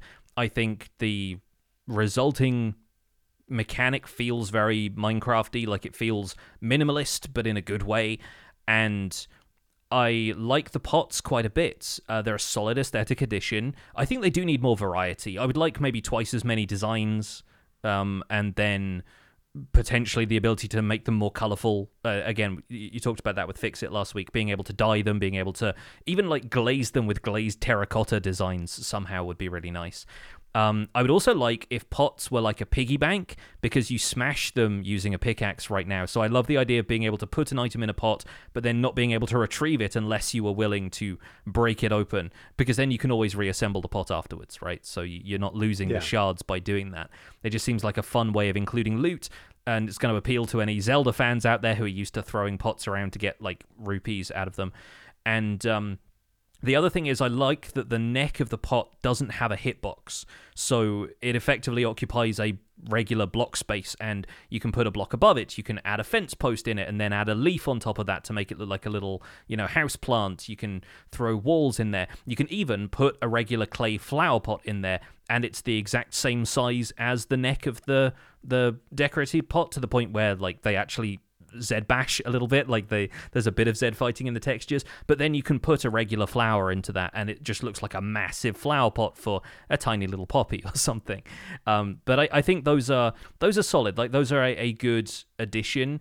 It's just a shame that the mechanic to get hold of them feels Otherwise, like, it doesn't have any expansion to it yet. Maybe that's coming in the iterations as they move forward in the snapshot development process. Maybe that's coming in a future update. Maybe they just thought, we'll probably leave it there. But I'm excited to see either way what we get out of archaeology in the future.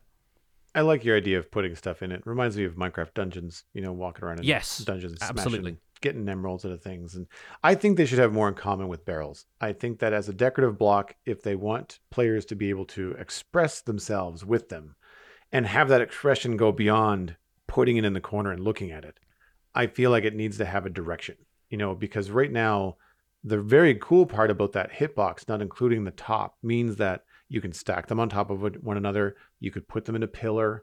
You know, you could have like your red sandstone pillar with a pot that has carvings on the side of it. Like, there's a bunch of possibilities there. You can include them in a wall and have the patterns, you know, again, be part of a story you're telling on the wall. I agree that I think they need a lot more than four images, and colors are also high on my list of things that I would add. But the biggest thing for me is direction. I'd love to be able to take the pot and lay it on its side, you know, and you know, hang it from the ceiling, stuff like that, because that goes to the point we had earlier from Shepherd saying it takes the pot from being just a pot to being a pot and a building block. And if it's dyed white, it could be the tooth on a snake sculpture. And if it's dyed black, it could be the spike on a castle. Like, you just, the list goes on with just a few changes with directionality and with color. And it just opens it up to the imagination and expression of the Minecraft player. And I don't want to come down on it too hard, because this is the first time we've seen it in a snapshot. We still have, you know, hopefully some iterations coming. And so hopefully that'll be in there. But my hope is that they pull it a little bit more towards the way that a barrel works compared to just the way that it is now. Because it reminds me of those workstation blocks that are frustrating to try and use in any other way. Yeah. On the flip side, though, we now have a block palette that better supports the decorated pot now that we have things like mud and mud bricks and everything. So we were talking about, you know, the use of it in like a castle turret kind of design. You could potentially now consider making a castle out of mud bricks, and you've got a few more things to support that build palette. So there is potential there. I think the potential has room to expand in future. We'll quickly touch on Cherry Grove biomes before we wrap up the show, because that was the newest news after you having had talked about archaeology and knowing about the sniffer since the Minecraft Live mob vote. Cherry Groves came out of nowhere, and in my opinion, super welcome addition. I've wanted Cherry Blossom in the game for a while, even to the point where when I've played mod packs or anything like that in the past, or any sort of retextures of vanilla leaves, I have sought out these kinds of biomes to build in, because I think they create such a beautiful aesthetic. The wood itself is a great addition to the wood palette, and if you don't like the color, easy to retexture. Paint it white, do whatever you want to. Ultimately, I was not expecting us to get two new wood types this update between this one and bamboo, so Mojang really isn't afraid to add new wood types anymore. After the Nether update opened the floodgates, they seem to have a whole bunch of those on the pipeline. So Cherry Groves, big thumbs up from me. I like them a lot. I'm fantastic. I think they look great in the world. I really like the angular cherry trees, and that they don't connect on the corner. They connect via the face of the block. It makes them feel a little bit chunkier, but it makes them feel less, I'm going to use air quotes, Minecrafty. Do you know what I mean? Mm-hmm. Like they feel more like a modern addition to the game. I like the blossoms and the foliage in the trees. It's a little bit dense for me, but that could just be because I'm used to using things like mods that allow Minecraft to run faster by not rendering the other side of the block. So until I actually get them in the game, for me, I don't know whether they might appear a little bit less dense, like they might have a little bit more alpha channel going on with them. But they're very, very cool, very pretty color. I think obviously it's a lot nicer than using pink concrete and pink wool to kind of make cherry trees. Yeah, concrete powder where you have to deal with the gravity as well. And that kind of stuff. Exactly. Yes. And the pedal animation, this is, I think, one of the first times we're getting, I guess, Crying Obsidian does this. We've got blocks like the Spore Blossom, but that's like, it's a very, very unique thing. Not that the cherry tree leaf is not unique, but it's a block, and it's something that you could potentially, you know, use to create these floating petals in different areas in your base. If you want to have a pink petal shower in the middle of your living room, you can absolutely have it. And I think that's very, very cool, because it means that custom cherry blossom trees will also have it. It's not just a biome related thing. It's actually tied to the block, which is cool. Mm-hmm. I like the wood type. I like the way that the patterns. I really like the stripped cherry wood. I like that color better than the planks. But as we've said before, like, I can't see myself building with a lot of pink right now, but I'm sure I'll find uses for it. Somebody mentioned to my chat that we're really close to having a good Neapolitan palette in the wood types. I thought that was pretty good. The strawberry ice cream block. Yeah, absolutely. Yeah, exactly. Right. So I thought that was really good. I really enjoy the detail and quality of the door and the trapdoor. Yes. Similar to our conversation about the sniffer, though, it does make some of the older trapdoors look a little bit dated. So it's one of those things where, like, it's really pretty, but it's pink. So, like, I wish that it was a little bit more. So, and I don't want to get into that, like, I wish we had it, but conversation. But I really like the biome, and I really like everything they've got going on. The wood block with the bark is nice. It's got a little bit of, like, magenta in it. And I think all of it goes very good with mangrove and crimson. I think that it's kind of like helps with any kind of gradients or palettes that people are working with. And the, what are they called? Petal carpets? What are they called? I think they're just called pink petals as a block or an item. Yeah. Absolutely steals the show for me. So yeah. Very cool. Mm-hmm. Like they've done a really good job with it, because it's got 4 kind of block states, similar to candles or sea pickles. You kind of build it up. And the incredible trick of that is that it scatters them randomly throughout the biome, and it doesn't feel repetitive to look at. You're not seeing the same combinations of flowers over and over again, even though you are. And I think it's a remarkable trick on the part of the art team to have that done in a way that doesn't make the player go, oh, this looks really obviously tiled. Like, it genuinely interacts with the environment in a nice way. I think that's a really great addition, and I can see people using them aesthetically all over the place. So absolutely. Great job. And here's the icing. They're directional. So if you face northeast, southwest, it always starts in the bottom right corner as far as when you're looking at it, and goes around the horn from there. And that means that if you wanted to tile the whole thing as densely as you can just rotate the way that you place them. You'll be dizzy by the time you're done, but you will end up with, like, as you said, something that doesn't look like a tiled Minecraft block. And I love them. I think you and I can think of someone in our community that's going to go ham. Oh, I'm sure. These. Yes. But yes, I think everybody is going to be using them to great effect. And I think that they're a welcome addition. I'm not going to open this can of worms right now, but I'll leave you with the thought of wondering if Cherry Groves were either a reaction to the disappointment around Birch Forests not getting an update in 1.19 after we saw the concept art at Minecraft Live, or a result of the team brainstorming stuff for Birch Forests and then thinking, wait a minute, that would be way better if we did it for a cherry grove biome. Like, the imagining introducing flowers to birch forests the same way that petal carpet mechanic works in cherry groves, and then thinking, no, we should just do this with cherry blossom. Okay, let's cancel birch forests and do a cherry grove instead, and just needing a little extra time to develop it. Or if cherry groves had just been around for a little while and just this was the right time to introduce them. I'm not sure one way or the other, but I think I want to believe that this was at least influenced by the community's, we'll say, passion for birch forests, and hopefully that's another thing in this update that Mojang is keen to listen. But that's where we'll leave this episode of The Spawn Chunks, folks. Thank you so much for listening. You can find more information about the show and links to some of the stuff that we've talked about at thespawnchunks.com. The music for the show is composed by me, and The Spawn Chunks is proud to be a listener-supported podcast. If you're getting some value out of the show, why not consider putting some value back in? You can visit patreon.com/thespawnchunks to join our community. Pledging at any level will get you an invite to our patrons-only Discord chat. You can listen to the show when it's recorded live in Discord every week. We also have a monthly Minecraft audio hangout coming out on the last Saturday of the month, when we hang out with our community and they let us know what they've been up to in Minecraft that month. We are currently at 332 patrons, which is up 4 from last week. Thank you so much to everybody who has hopped on board. And special thanks to our content engineers, Hunter555, Jumbo Sale, and Yitz for your support on this episode. Sharing the podcast with your friends is the easiest way to support the show. You can find us at The Spawn Chunks on Twitter and Instagram. Personal recommendations are by far the best way to share the podcast. Just poke a friend in the arm from a safe distance and let them know that they can listen on iTunes, Spotify, Google Podcasts, and YouTube. Really, wherever you can find a podcast, you can find The Spawn Chunks. Be sure to leave a rating and review on your favorite platform. You can email the show at spawnchunkmail@gmail.com. The RSS feed is linked at thespawnchunks.com.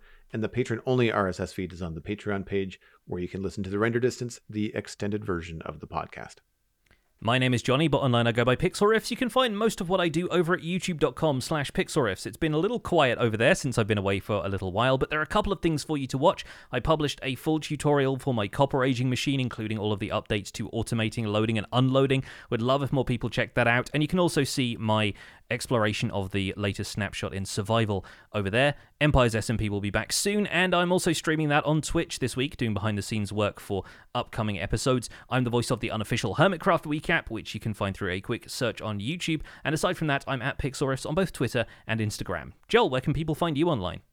Everything I'm up to online can be linked at joelduggan.com, including my other podcast, The Citadel Cafe, about sci-fi and fantasy entertainment. Have one coming out about Wakanda Forever, and this week, my server mate, Alistair McFly, is going to be joining me, and we're going to be talking about the season premiere, season 3 of Picard, that came out on the weekend. You can follow me at Joel Duggan on social media and Joel Duggan on Twitch, where I stream at least 3 days a week, more like 5 lately, Lego on Fridays, Minecraft the rest of the time. Thanks for visiting the Spawn Chunks. Spring has come at last to the boundless outside world, cherry trees in bloom.